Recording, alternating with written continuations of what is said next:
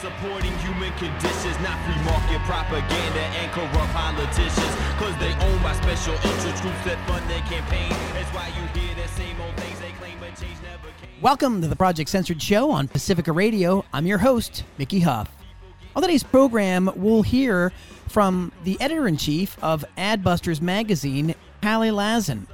The force behind Adbusters Media Foundation, Lasn has recently discussed censorship efforts to suppress the magazine. Adbusters was pulled from 1,300 stores in Canada recently without barely a blip in the media.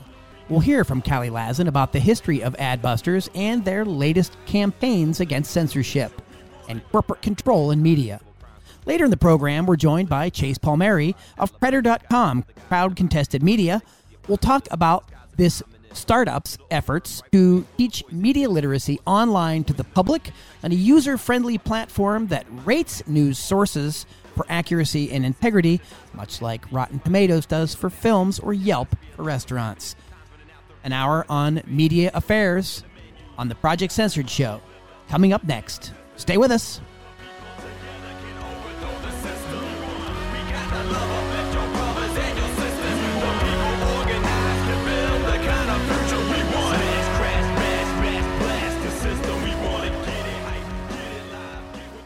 Welcome to the Project Censored Show on Pacifica Radio. I'm your host, Mickey Huff.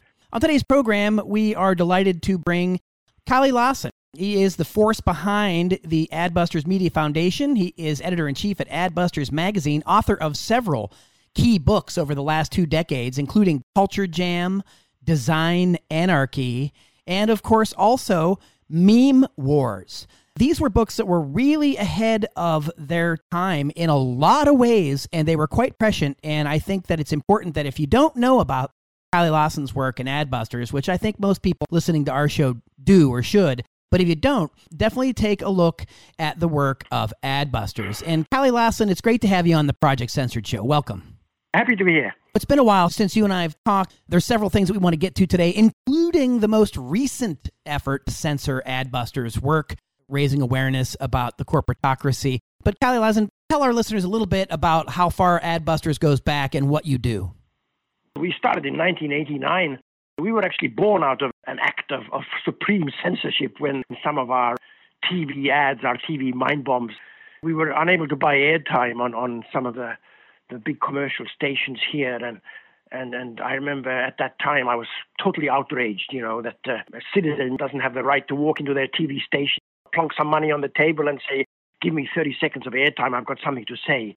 They refused to, to run some of our our ads that uh, talked back against uh, the forest industry that was clear cutting everything in the Pacific Northwest and at the same time trying to tell us that they were doing such a fantastic job managing our forest and they were buying millions of dollars worth of airtime and full page ads in the in the newspapers and so on.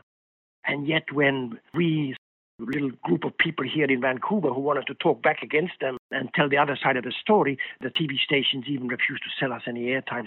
So we were born out of a, an act of censorship, and I've been chafing at the bit ever since, really. And you certainly have, and you've been doing a lot of it with magazine and so many other things that you do. And you're out of Western Canada, Vancouver. Are you still all in Vancouver? Our headquarters is in Vancouver, but our magazine is, is actually Canada's best selling magazine outside the country. We're on newsstands in countries all around the world. Our biggest readership is right there in the United States of America. And for folks that want to learn more, you can go to adbusters.org. Kalle Lasn, you just mentioned something that was at the core of what Adbusters was all about and fighting against, and that's corporate tyranny, particularly how it's manifest in media censorship, corporate censorship. And you and your organization for decades now have tried to raise awareness of both that censorship and corporate control of the public sector. You just mentioned the clear cutting issue. I can't repeat these stories enough. And the clear cutting story isn't the only time that you've dealt with censorship. You tried to buy airtime on CNN, on other places. You're talking about serious amounts of money that you raised and tried to buy airtime for your historic yeah, Buy yeah. Nothing Day. C- can you talk a little bit about that story to remind our yeah, listeners? well, after after we were refused, after the commercial TV stations refused to sell us airtime here in Canada, we sort of figured that we were onto something. That because a lot of people found it outrageous that in a free country that citizens don't have this right to be on the public airwaves. So then we started producing a whole bunch of what we called anti-ads, or later on we started calling them mind bombs, and and we tried to air them on CNN and and ABC and NBC and CBS. And we went to Australia and tried to buy some time there. And I went over to Japan once and tried to buy some time there and in the UK. And, and we found out that this was true all over the world. If you come up with a provocative message that seems to go against the grain of commercial television, then they don't like it. They, they feel it goes against their business model and they will basically uh, refuse to sell you the airtime because they're afraid that if you go head on head with uh, the fashion industry or whatever industry, that they will then stop uh, spending their millions of dollars on their ads. So basically, we have at that time, 20, 20 uh, 30 years ago, in, on commercial television, which at that time was the, the biggest social communications medium of the time, it was literally impossible to have free speech, and censorship was routine. Of course, since then, things have changed a little bit. And at that time, during at the time on CNN, they refused to sell the airtime. The only way I could actually get the ad on was to go on and do an interview and then force them and say, all right, I'm going to do the interview if you air my ad. They aired the ad and then we talked about the ad. But since then, of course, the whole communications system uh, has changed because the digital revolution around that time started washing over us and and now you the internet is of course way freer than television ever was and now we do have a kind of a place to go to where we can get some traction for whatever messages we want to put out. But still, even though the common perception is that the internet is now the place to go and that's where most of the communications happens and so on. But you know, for, for most ordinary people, television is still a very, very dominant medium in their lives. They still spend many hours watching it. And if you want to win an election, for example, you still have to use TV ads. I would argue that it's still a, an incredible shame that, that 30 years after we brought this issue of, of censorship on commercial television to the people of the world, that somehow we still have not been able to win uh, legal action. And, and we spent $100,000 trying to fight legal action against this sort of censorship. And 30 years later, you still don't have freedom of speech on commercial television. The best way to ensure you have freedom of the press is to own one.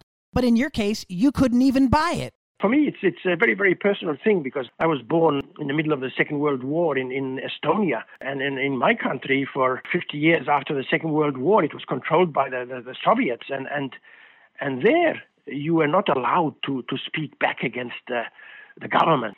And if you did, then they would be held to pay. You know, they would dub you as a mentally deficient person, and you were never able to get a decent job, and, and your life was basically over. So they had complete control of, of information, and, and they were making sure that nobody spoke back against them. And, you know, a couple of generations later, I find myself in North America, the so called the land of the free and the home of the brave, and all that uh, talk about freedom. And there, all of a sudden, we were unable to talk back against the sponsor. We were able to talk back against the industries. And, and in a way, it is an even more pernicious kind of censorship than, than perhaps what happened in Estonia. You're onto something there, and that's certainly something that we've argued at Project Censored we go back to 1976 and a lot of folks that didn't know about us would say well what do you mean there's media censorship? Or what, what do you mean the united states doesn't have a free press? You've got the democrats you've got the republicans you've got liberals and conservatives.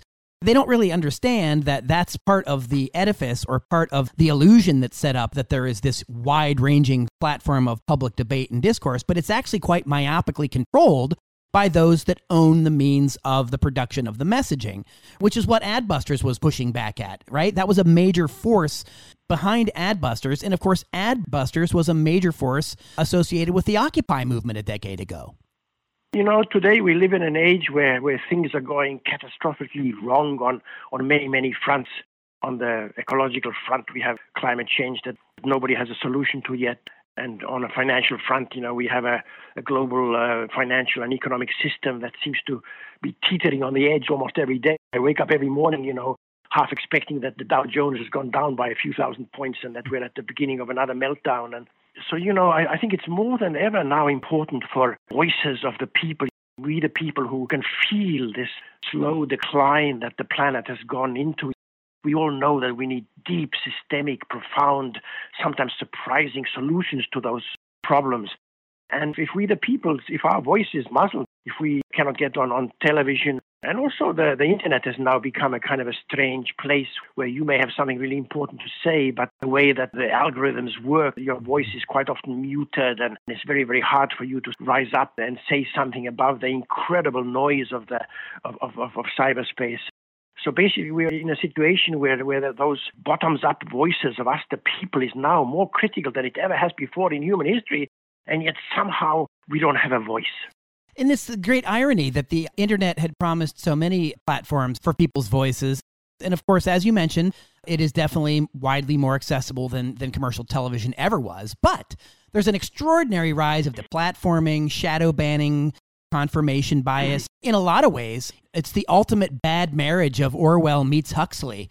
So the commercial forces took over television. I still remember television, you know, when I was a teenager in Australia. Everybody, my teacher, my high school teacher, I remember telling me that, oh, the television is going to change the world. It's going to give everybody a voice, and, and there's going to be a global village, and we'll all know each other, and the world will go into a better place. But then the commercial forces took over, and, and, and, and uh, all of a sudden, television became a mass merchandising tool. And now, in a strange way, the same thing seems to be happening to cyberspace, to the internet, where all of a sudden a few big platforms, Google, Facebook, etc., their algorithms dominate cyberspace. And they are not just throwing commercial messages at us like television did, they're actually surveilling us. They're actually finding out exactly who we are and, and tailoring the ads that come at us in a micro way that half the time we don't even know that it's happening to us. So, in some strange way, the commercial forces have taken over the internet with a vengeance that, that makes what happened to television look like chicken feed. I'm afraid you're right about that, Kalle Lasn. And, and again, the Adbusters, one of the big purposes is to break through that bubble. And of course, one of the great books you wrote was on culture jamming. Can you remind our listeners what you meant by that at the time, and how do you see that at work now? Culture jamming grew out of this inability to buy airtime on, on commercial television. We, we figured that commercial culture was leading us astray. It was getting us to consume more than we need. It was creating ecological damage. And eventually, of course, it gave us climate change and this strange world that we live in now. And we felt that one of the really powerful new forms of activism could be what we call culture jamming. Culture jamming wasn't a word that we coined, but we sort of took ownership of the word and we, we launched a culture jamming movement around the world where we were trying to jam the commercial voices. We were trying to liberate billboards. Where, you know, we were trying to put dissenting messages everywhere. We we're trying to provide a, a counterforce to this almost invisible cultural imperialism that was happening with, with commercialism. And that movement is still very much alive, but its heyday was 10, 20 years ago when it became sort of a new form of activism for, for young people who weren't satisfied with the status quo. I'd like to remind listeners you're tuned to the Project Censored show on Pacifica Radio. I'm talking with Kalle Lasn, and he's the force behind Adbusters Magazine, Adbusters Media Foundation. We're going to continue our conversation about media and culture jamming, and we're also going to talk about a very disturbing and recent development of another round of censorship for Adbusters Magazine. We'll be back after this brief musical break. Stay with us.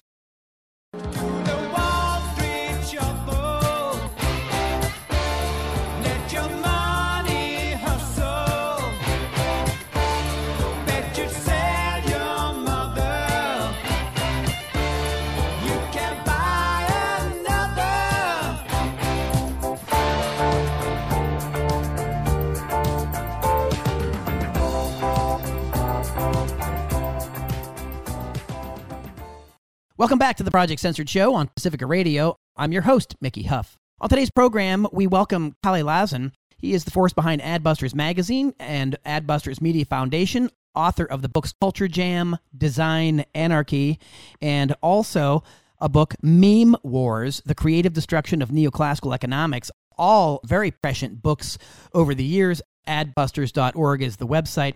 Kalle Lasn, before the break, we were talking about a history of Adbusters and what you all have been doing for so many decades and the challenges we face.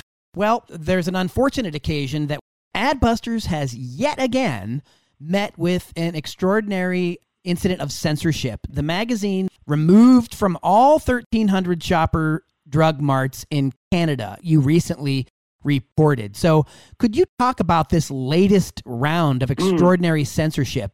Shoppers Drug Mart is the biggest drug store in Canada. They have 1,300 stores all over the country, and uh, over the years, they have become the dominant newsstand distributor in our country here. So it is uh, critically important for any magazine like Adbusters that that uh, that wants to reach the people to be in Shoppers Drug Mart. And yet, all of a sudden, they delisted us. And then when we tried to find out why, they, they said, okay, well, we don't like what you, you did in the in the last few issues of Adbusters, uh, and they cited photographs of carcasses, animal carcasses that we put into our magazine. And that was actually an article about changing diets. And, and I remember we quoted a Nobel Prize winning author Coetzee saying, I'll quote him because it's such an incredibly wonderful quote. He said, I find the thought of stuffing fragments of corpses down my throat quite repulsive, and I am amazed that so many people every day do it. So that was one story that they didn't like, and apparently they had a few complaints against pictures that we had there. And then the second thing they didn't like is that we had a spoof ad, a spoof ad that basically tried to launch a campaign about the corporate charter revocation movement, a campaign that we've been trying to launch. And we used the word Facebook and Goldman Sachs and Exxon. And, and then at the very end, we said birth of the corporate charter revocation movement. And mm. those were the two things that they cited as being objectionable. And they said that for those two violations of their policies, they basically delisted us, is the word they used. You know, when you're talking about publishing and you're talking about very political commentary, you're talking about very astute kind of remarks about the various systems in which we inhabit our food systems, our environmental ecosystems. And the fact that we, we don't seem to have the guts and the chutzpah, you know, to, to talk back against the corporations in a very visceral way. And also, I should mention that uh, one of the reasons why we then launched the boycott shoppers uh, campaign against them for doing that is because many, many years earlier, like 15 years earlier, when Shoppers Drug Mart was still much smaller and hadn't become the dominant newsstand distributor in Canada, they delisted us many, many years ago as well. And at that time, Shoppers was owned by a kind of a Zionist person who, who really supported what's going on in the settlements in Israel. And he didn't like the fact that we were talking back against Israel, that we were uh, supporting the Palestinians. And they delisted us at that time because of that. So for 15 years, we didn't exist in Shoppers Drug Mart. And then last year, suddenly we got back in again. And three issues after that, they delisted us a second time. And the parent company, that's the news group. It's a U.S. company that owns it now, right? Yeah, but I believe that even News Group has now been purchased by mm-hmm. some other large company. But I think that it's different in Canada and different again in America. So I think News Group may still have a role to play in newsstand distribution in the U.S., but in Canada it is no longer. So, Kalle Lasn, who then do you think made this decision? We're trying to find out we don't mind having a debate with them. And of course, you know, they're a, a, private company. And even though they are so huge that they're the dominant distributor around Canada, they should have the public interest in mind when they do stuff like that. But we still agree that they have the right to do whatever they please with their company. But we try to find out a little bit more, like how many complaints did they actually get, and and what was actually the reason? You know, what's wrong with showing uh, photographs of carcasses in a magazine? And they basically refused to talk to us. You know, it was mm. basically mm. this is the way it is. You know, if you don't like it, stuff it, kind of a feeling. And after what happened 15 years ago, we just decided that we're not going to let this one lie. So we decided to launch this boycott against them. I must admit that even though we had to fight back against shoppers and, and launch this boycott, at the same time, you know, I have a feeling that, that we have much, much bigger fish to fry at this time. Our whole communication system has somehow gone haywire with the, with the platform surveilling us and so on, and yeah. where so many people don't even know what the truth is anymore, you know, with 30% of the people in America now sort of believing that Trump actually won the election and so on. The biggest thing in my mind right now is this rise of corporate power the fact that Google and Facebook now have rule over our communication systems and, and that the oil companies dominate a lot of talk about climate change and, and that finance companies and banks like Wells Fargo can get away with unpardonable criminality against its own clients. So in a way, even though we're fighting this boycott against Shoppers Drug Mart, at the same time, I think we need to go way beyond censorship now and start talking about some of the more systemic problems that make censorship possible. It's this kind of corporate control over what used to be the public sphere, right? And you yourself just noted legally that Shoppers Drug Mart has a right to decide what they put on the shelves as a private mm-hmm. company. But at what point does that private company become such an important part of the infrastructure of information dissemination that it falls into another category, Yeah. like we should be seeing with Facebook, Twitter, Instagram, et cetera, et cetera, et cetera. These are private companies, but let's not forget they go back to DARPA. I mean, this all goes back to tax money. These not only do these companies get major tax perks, but a lot of this stuff is public money infrastructure that was built up that they're wildly profiting from and then turning around and suppressing the public voice. Not only that, I think there has to be some sort of a trade off between society and corporations. You know, I don't think that Facebook and, and Google have the right to surveil me the way they're doing.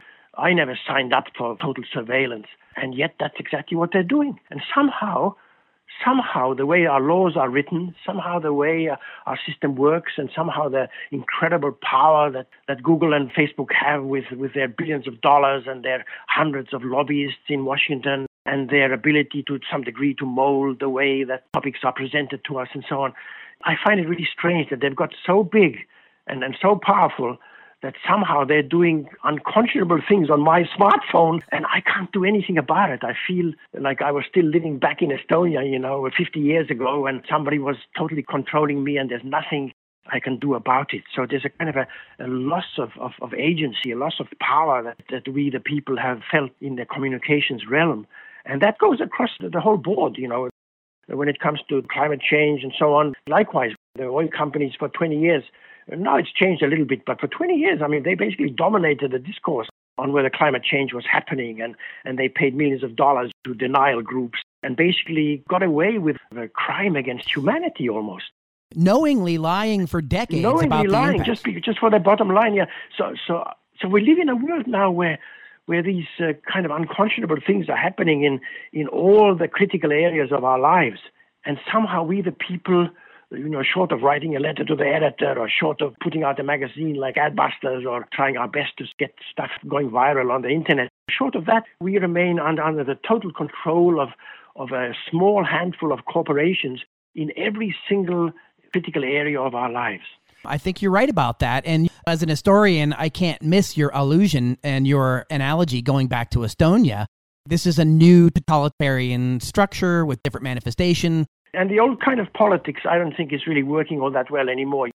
So we got rid of Trump, and, and, and here in Canada we elected in a guy called Trudeau and so on. But somehow it doesn't really make a hell of a lot of difference. I have a feeling that, uh, of course, I like Biden a hell of a lot better than I than Trump. But I look at a lot of the stuff that he's doing, that he's still a kind of a business as usual kind of guy. And when it comes to some of the real deep down systemic changes that need to happen, you know, in communications, in the ecological realm, in the corporate realm, in the science of economics, and so on. In all those deep down areas of our lives where systemic change has to happen, they're not the ones who are going to pull off those changes. So at the moment, you know, here at Adbusters, we're working on, on a book called The Third Force, a field guide to a new world order. This book is going to be released later this year, I hope. And it's basically talking about the possibility of now that we, the people, hold this most revolutionary tool ever invented in the palm of our hands. And billions of us all around the world have this tool. We have this, this incredible power that we never had before, and we're just learning how to use it. And now we have to learn to come up with a new kind of politics where we, the people, start pulling the shots from below. So we can still let our elected governments run the roads and infrastructures and collect taxes and do all the usual stuff that governments do. But when it comes to some of those deep down systemic changes, like coming up with a new human right for people on the internet, a new human right for these hybrid human beings that we've now become, or when it comes to coming up with a true cost uh, global marketplace in which the price of every product tells the ecological truth, or, or when it comes to sort of pushing for a paradigm shift in the science of economics, or, or when it comes to sort of keeping corporations honest and putting clauses into their charters so that they're forced to do the right thing. Those kind of systemic changes are not happening, and yet we, the people, that I call the third force, instead of coming in from the left or coming in from the right, we come in from the bottom and we push through a few big ideas, which I call meta memes, and we can play around with the deep down systemic changes that need to happen to the, the, planet if we're going to have any kind of a future in the 21st century. Kalle Lasn, very astute observations and analysis. Definitely looking forward to the new book. And as you noted, on one level, we don't want to let the perfect be the enemy of the good with current developments, but seeing so many people in the liberal class celebrate the senator from MasterCard and Top Cop this way, I mean, in other words, we're so far down that when something less than terrible happens, it's accepted as great. And it certainly isn't in that regard. And the system has shifted so far that way to the right with control of corporations. Mm. I think you're very wise and right to talk about bottom. It's time for us to stop this never ending left right game. I think that we're sort of caught up in this left right thing, and we think we have a major victory when we get our man to be elected president or we get our government, uh, the government we believe in, to be in power. And yet, it, uh, more and more, I have a feeling that we're slowly, inexorably sort of spiraling into what looks to me like a, like a very long dark age. You know, when all of a sudden, the, you know, one day we wake up and climate change is out of control, and and I feel over the last few weeks, I really mm-hmm. feel that it is out of control. And one day we wake up in the, and then we find that the global economic system has collapsed, and and this time it's it's not going to it's not going to be a quick fix like it was in 2008 but this time it's a collapse that could last for a very long time we're basically spiraling into a really dark place now, and we need some sort of a powerful we the people movement that comes up from the bottom and disrupts the whole left right game that we've been playing for the last few generations. Well, Kalle Lasn, from the battle in Seattle 99 to Occupy 2011, Adbusters has been a major force in these ways. We're coming up on the 10th anniversary of Occupy. But I wanted to hear your words on 10 years after Occupy, but it sounds like you have another great project coming out of Adbusters. But anything you want to say 10 years after Occupy, they gave us the language of that 99%. A lot of people say it fizzled out, but big movements like, like Occupy Wall Street, you know, they, they never fix things in one fell swoop. We didn't push the ball over the line, but we politicized a whole generation of young people all around the world. And now I have a feeling that maybe 10 years later, or maybe 15 years later, or, or sometime in the future, all those people who were politicized 10 years ago, you know, now we're wiser, now we're older, now we have a bit more power. And maybe this time we can finally come up with this one big idea that we never had uh, 10 years ago and finally give the world something more than what happened last time. Well, Kalle Lasn, adbusters.org. Thanks as always for all the important work you've done over the decades. I'm definitely looking forward to the new book, and we'll have to have you back on when that comes out later this year. Nice talking to you. And that was our conversation with Kalle Lasn of adbusters.org. Up next on the Project Censored show, we welcome back the founder of Credder.com, Chase Palmieri. We'll talk about problems of trust in the news and what you can do to improve it. Stay with us.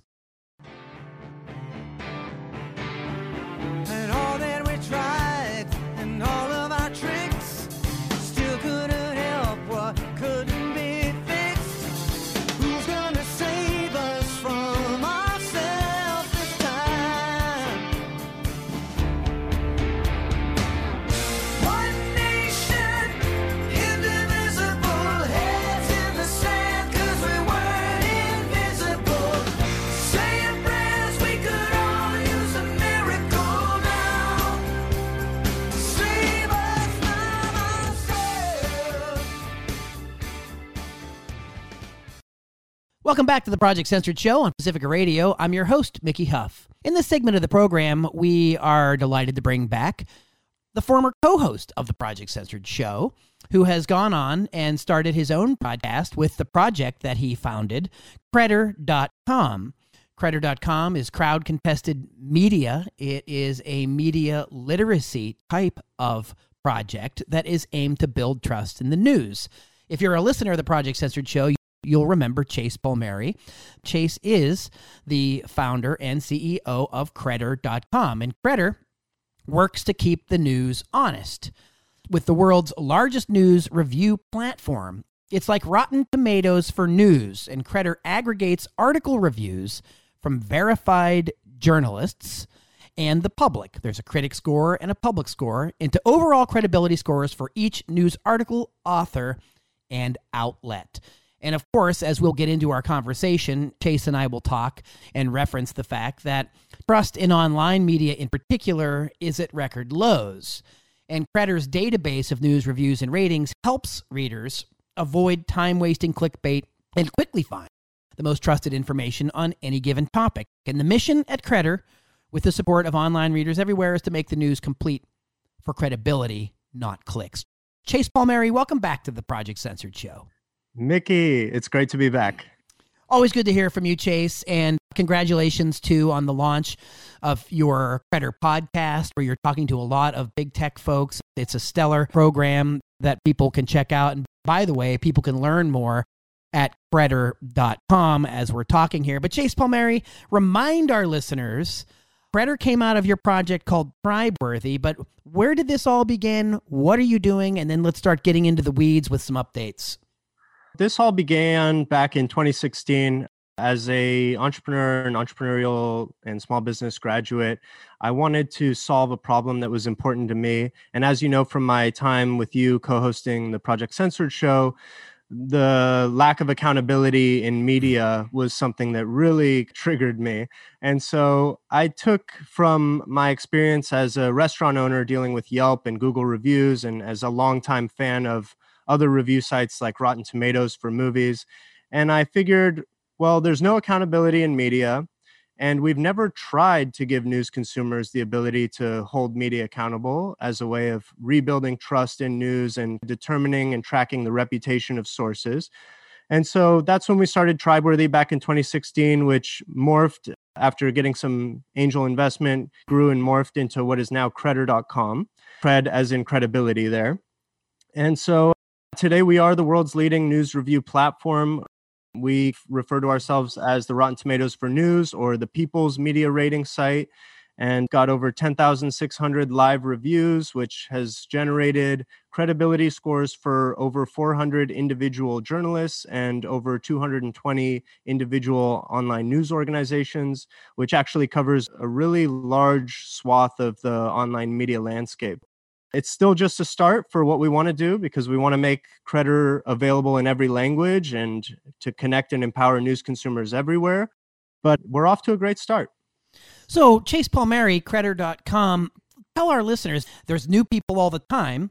So, some folks in our audience may not know about Credder or not know who you are and what you're doing but this is also an opportunity to invite people to check out the platform because the platform, you talk about credit credibility, the platform welcomes and needs people to come in and use it to create a more credible type of platform. So the kind of people that listen to this show would probably be the kind of people that would really enjoy working through your site, through credder.com and evaluating news stories.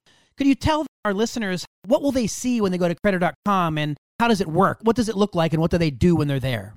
Great question. So you can kind of think about the consumer facing side of Credder as a news aggregator. So we have articles from all sorts of different authors and outlets, and any user to the site is able to submit an article of their choice, as many articles as they'd like for other people to read and review. But the really key difference here is that on Credder's news aggregator site, which hopefully becomes everybody's first stop for getting their morning news, is that our articles come with actual credibility scores next to every article, author, and outlet name so that you can really see the reputation of that source over time. And you can actually read individual reviews from other news consumers who've already read that article. So they can warn you whether you should be on the lookout for a certain problem in the article, or they can celebrate it and recommend it to you as a great article that's worth maybe that 25 minute read besides seeing the ratings, you also have the ability to review every single article you read. And this really is the first use case in the world of being able to review an article that you just read. And again, those reviews bubble up into these overall scores for every article, author, and outlet. And so through this process, you're also inviting people to engage in a more critically media literate way. You're you're actually giving people the opportunity to specifically judge a news source, not just by someone's bias or personal opinion per se, but you're inviting them to give particular reasons as to how and why they're rating a story a certain way. Could you talk a little bit more about how that works? Our review process at Credder is not a simple one to five star scale. What we did is we worked with media literacy experts such as yourself. Maybe this is the time to mention that you are one of the official Credder advisors. Full disclosure, I am definitely a fan of Credder as a media literacy educator. I find Credder to be a credible vehicle for that. And in fact, that's how you and I met. We share that passion and concern for the same problems and we want solutions. It's not just a thumb up, thumb down. There's a lot more to it. What we did is working with you and other media literacy experts from across the country, we were able to actually develop a review process where news consumers can critically point out in just a couple of clicks exactly how they lost or gained trust in the article. And we think about this as the first digital media literacy review process that can now be in the pocket of any news consumer.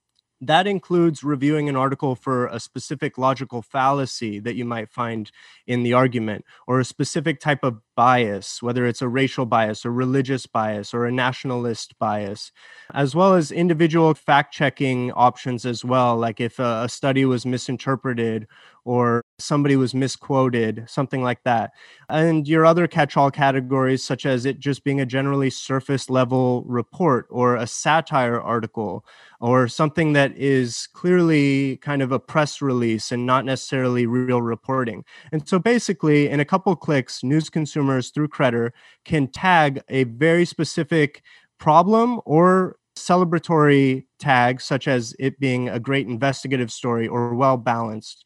And they can tag that to the article as part of their review so that other readers can see at a glance exactly why an article lost or gained other readers' trust. And it also, again, is a way of tracking and holding accountability over time for each author and outlet. So, Chase Palmieri, two of the things you said there that I find to be worthy of remention here is the option to have people describe news sources as satire or press releases.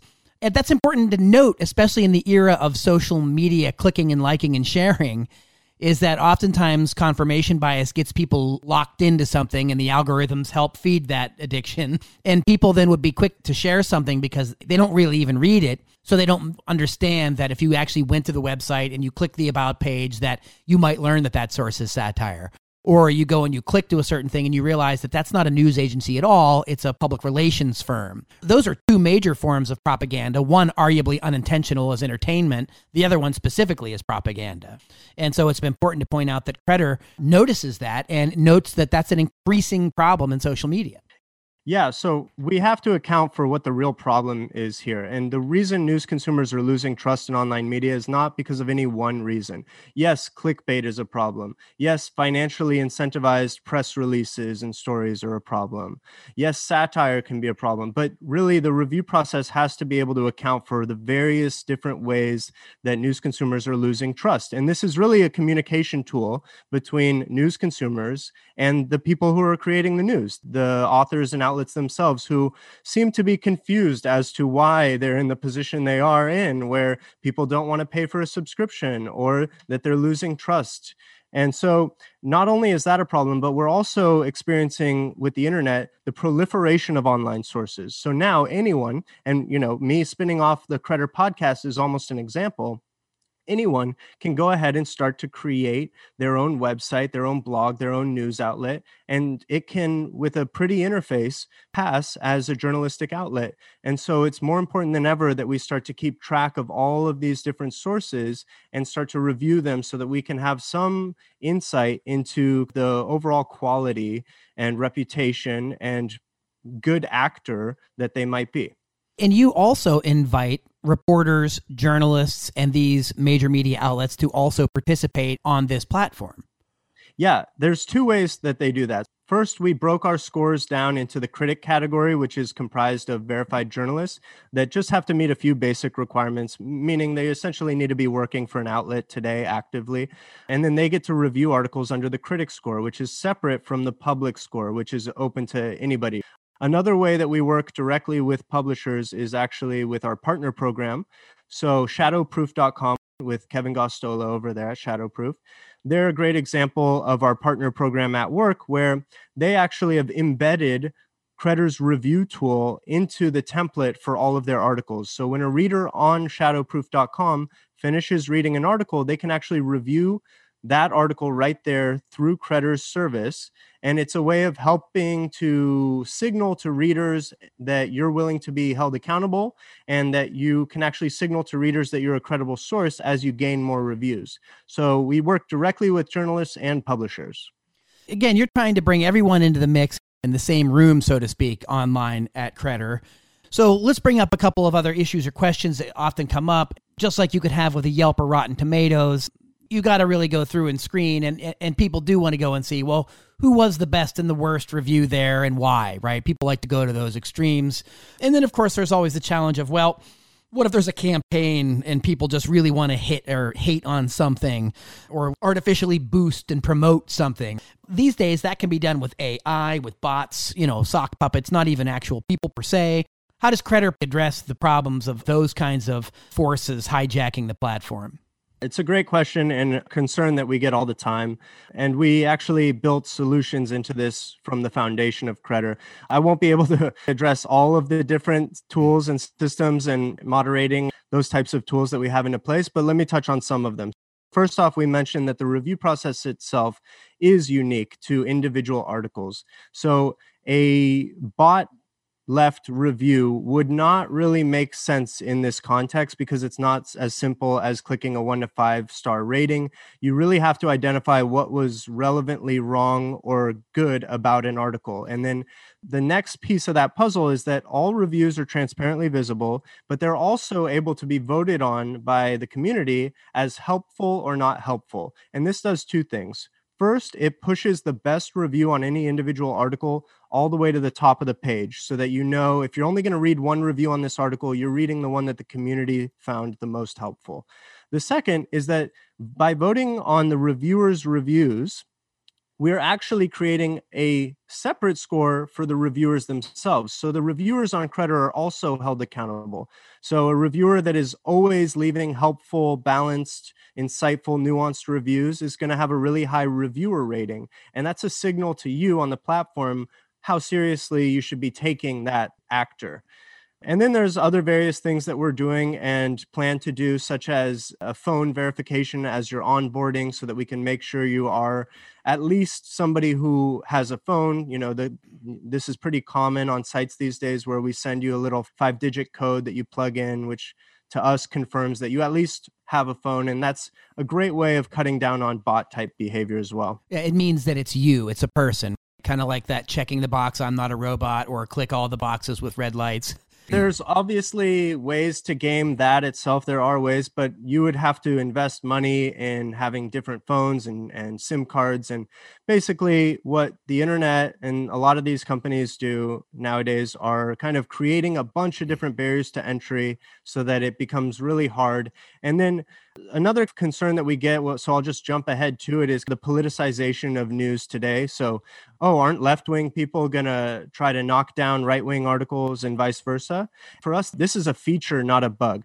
So let me explain. Hold on one moment, Chase. I'm sorry to interrupt. Sure. We need to take a quick break, and then I want to come back to this right left issue as this challenge that you're going to build in. So hold on one moment. I just want to remind our listeners you're tuned to the Project Censored Show on Pacifica Radio. I'm your host, Mickey Huff. We are speaking with Chase Palmieri of Credder.com talking about crowd contested media and building trust in media sources online. We will continue our conversation with Chase Palmieri after this brief musical break. Stay with us.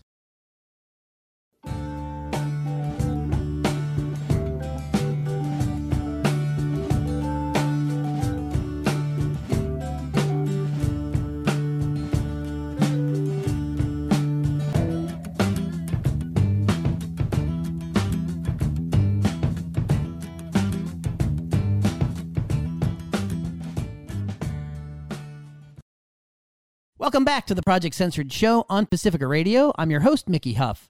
In this segment today, we welcome back to the program Chase Palmieri, Credder.com founder, crowd contested media like Rotten Tomatoes or Yelp for news sources, building trust in online news communities. And before the break, we were getting more background on Credder and also wanted to make sure we reminded folks that I go back a ways with Chase. He was a co host here, and I'm one of the unpaid advisors for Credder.com as an educator, I think what Credder is doing is really useful for places like the classroom because they really address news media literacy.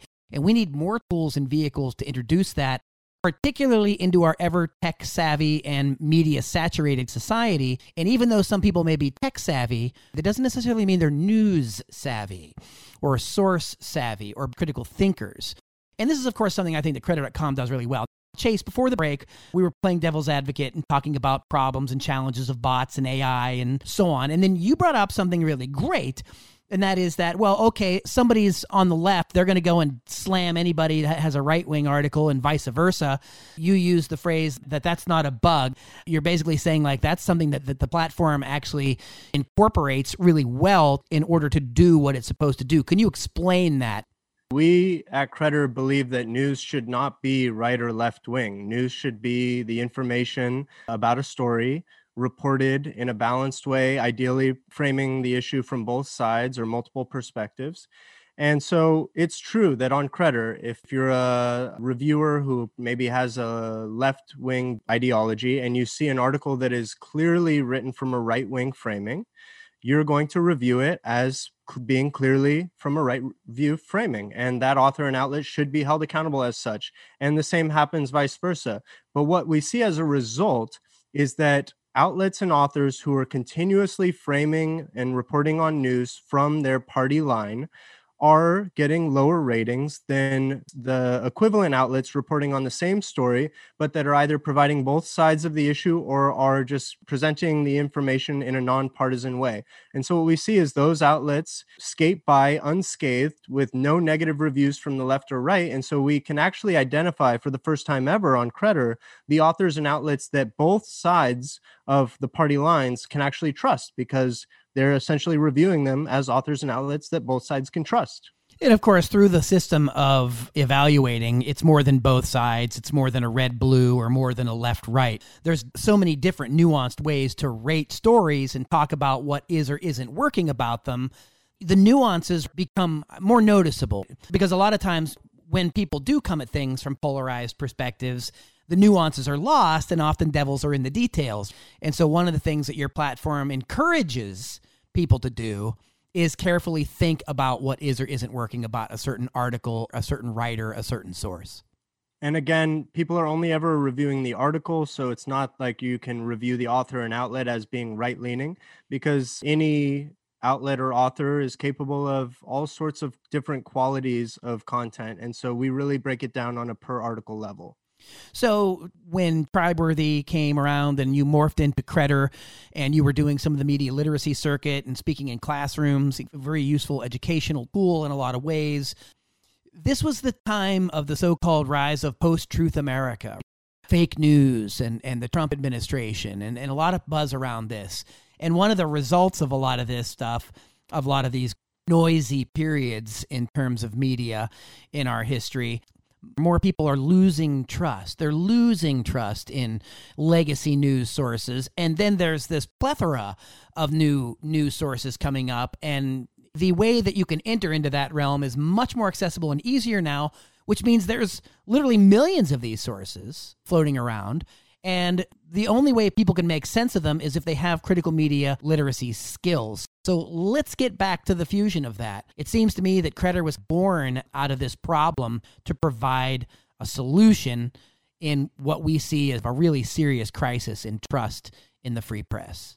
That's absolutely true. The review process itself is designed to make news consumers think through the different problems that might be prevalent in an article, but that they might not have had to really think through. So I'll admit, being on Credder and being a reviewer on Credder is a little bit more work than the average news consumer is putting themselves through, but it's designed to help protect you and and to make sure that what you're letting into your mind and what you're considering truth is something that you've asked appropriate questions about. And then in regards to classroom use versus outside the classroom use, you and I are both huge proponents of more media literacy training and education in the classroom, especially from an early age. What I like about Credder and what we're trying to do is to give students something that they can use in their everyday lives outside of the classroom when that lecture is done when the course curriculum is over and they've passed the class and they've gotten their grade and then they go back into the real world Credder is always there. It's digital it's 24 7 it is a tool that they can use to help frame how they're thinking about content and to uh, really participate in that media literacy process and create a routine out of it so, Chase, one of the biggest challenges that not only you, but many in this line of work face is visibility, access to resources. How do more people find out that this thing that they wish existed already does? And I think recently you were involved in a pretty high profile contest Can you talk about what just recently happened? Last year, we were lucky enough to win Mozilla's 2020 Builders Award, which was a huge vote of confidence from the Mozilla Corporation, which, as most people will know, is the owner of the Firefox web browser. So that was huge. And then more recently, these past few months, we actually won the Sacramento Kings. So out of the, the National Basketball Association, NBA, we won their Kings Capitalized 2021 competition and cash prize. And that comes with a whole host of free marketing services and uh, awareness, uh, appearances on Fox Studio and and some other press outlets. And so that's been a great way to get the word out more. That's really just the beginning of a longer term relationship with the Kings organization based out of Sacramento. Those are all great. Those are kind of short term boosts and, and it helps bring in investment because, as I want to be clear, we are a for profit company because we do believe that for this to be a product and a platform that we can continue investing in, there needs to be some kind of a revenue model attached to it. That's something that we can get into later to, so that we can kind of appease listeners that the revenue model is not in any way going to tarnish the credibility of the scores themselves. But we're also doing other things to bring more users in. So SEO is a great thing. Search engine optimization is huge. We've got the Credder podcast. One of the new features that we're going to be building out here is the ability that when you leave a review, because we have this database, which I'm pretty sure is the world's largest database of journalists, we can actually tweet that review directly to the author and outlets so that we make sure that every time you leave a review, we are getting it in front of that journalist and outlet and making sure they're aware and being held accountable. So there's a lot of different things in the works to improve the visibility of Credder as a whole. Back to the recent business with the Kings, what were you entering into and what were you acknowledged for specifically? What we did is we entered the Capitalized 2021 competition, which is a competition for Sacramento and North Bay startups.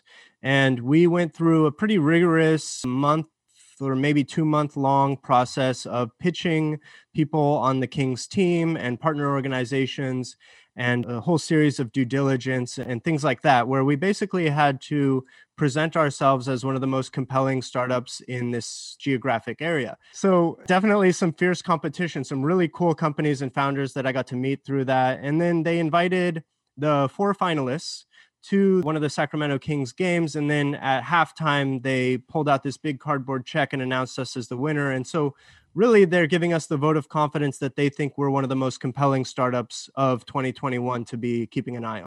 And here's why I wanted you to tell that story. First of all, a lot of people would, would don't follow it, but it's this is happening in the NBA. We don't think NBA media literacy. We don't right. think professional sports people becoming more media literate so, what I want to call attention to is the fact that what happens with media literacy education and platforms like this, they do impact everybody. This isn't just for wonks and academics. This isn't just for people like us at Project Censored that breathe this stuff in and out every day. This is something that's accessible to everyone that also then contributes to a greater societal improvement project. It's very clear that media literacy is going mainstream. I think it's been the last few years where it has really grown in the public consciousness. I know, obviously, the work you and Project Censored have been doing for many, many years is about trying to raise that awareness. And we might not like the phrase fake news, but that phrase did a lot to bring the public up to speed that there was a problem. And when they started looking into it, most people who really dive deep enough realized that media literacy training and education is the only sustainable way to address the problem. And again, Credder is a byproduct tool of that kind of thinking. Anything else you want to share with our listeners? Maybe tell them how to contact you. That's the other thing that is really great about the work that you're doing is that you're very transparent and you are accessible. You correspond with the public and people that you know are interested in the platform. So in the last minute or so we have here Chase, can you wrap things up, things on your mind and tell people how they can get in touch? Yeah, so I'll start with uh, how to get in touch with me. And like you said, Mickey, I'll talk to anyone. Please reach out. Even if you have the harshest criticism, that's how we get better. So You can contact me at chase at credder.com. Again, credder is spelled C R E D D E R. You can also hit me up on Twitter at Chase Palmieri. You can check out the Credder podcast on YouTube, Spotify, or Apple Podcasts. We're on all three of those. Very easy to contact, or just go to credder.com, click on the About page, and you'll see links to my LinkedIn, my email, many different ways to get a hold of me. And then uh, what's coming up around the corner for us right now is actually the beginnings of our revenue model. And this was something that maybe we won't have enough time to touch on here, but I want to at least outline it briefly. Social media platforms, search engines, web browsers, news aggregators, all of these different types of content platforms are under increasing pressure from their own users, the media, and now regulators to address content credibility issues on their own services while at the same time they're in this tricky place where they can't win. If they start making editorial decisions about the news, they actually risk losing their Section 230 liability protection and begin to move away from being a platform and towards being a publisher, which comes with a ton of liability.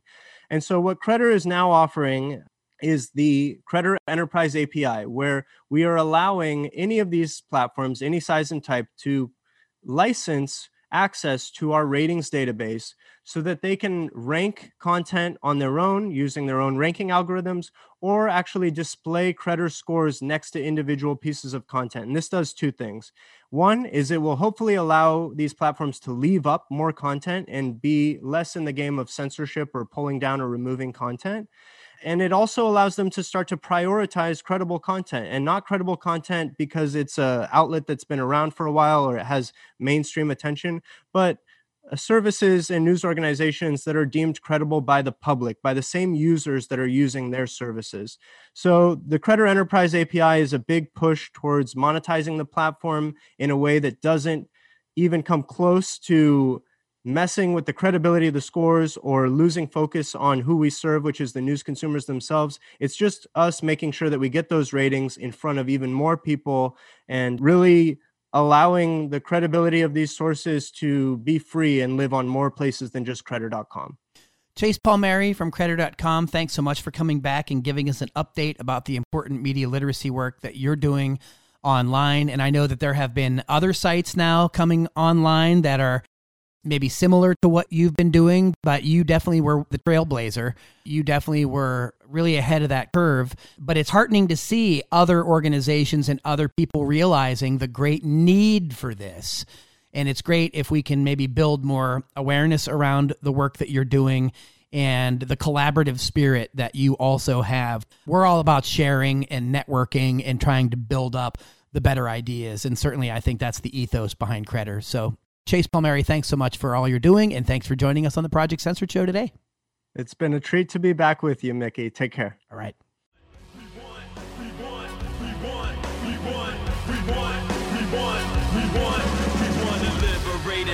supporting human conditions, not free market propaganda and corrupt politicians. Cause they owned by special interest groups that fund their campaign. You've been listening to the Project Censored Show, established in 2010 by myself, along with Peter Phillips. I'm the executive producer, Mickey Huff, of this program, also the host, Anthony Fest, our senior producer. Thanks to you, our listeners, for tuning in. We'll see you next time.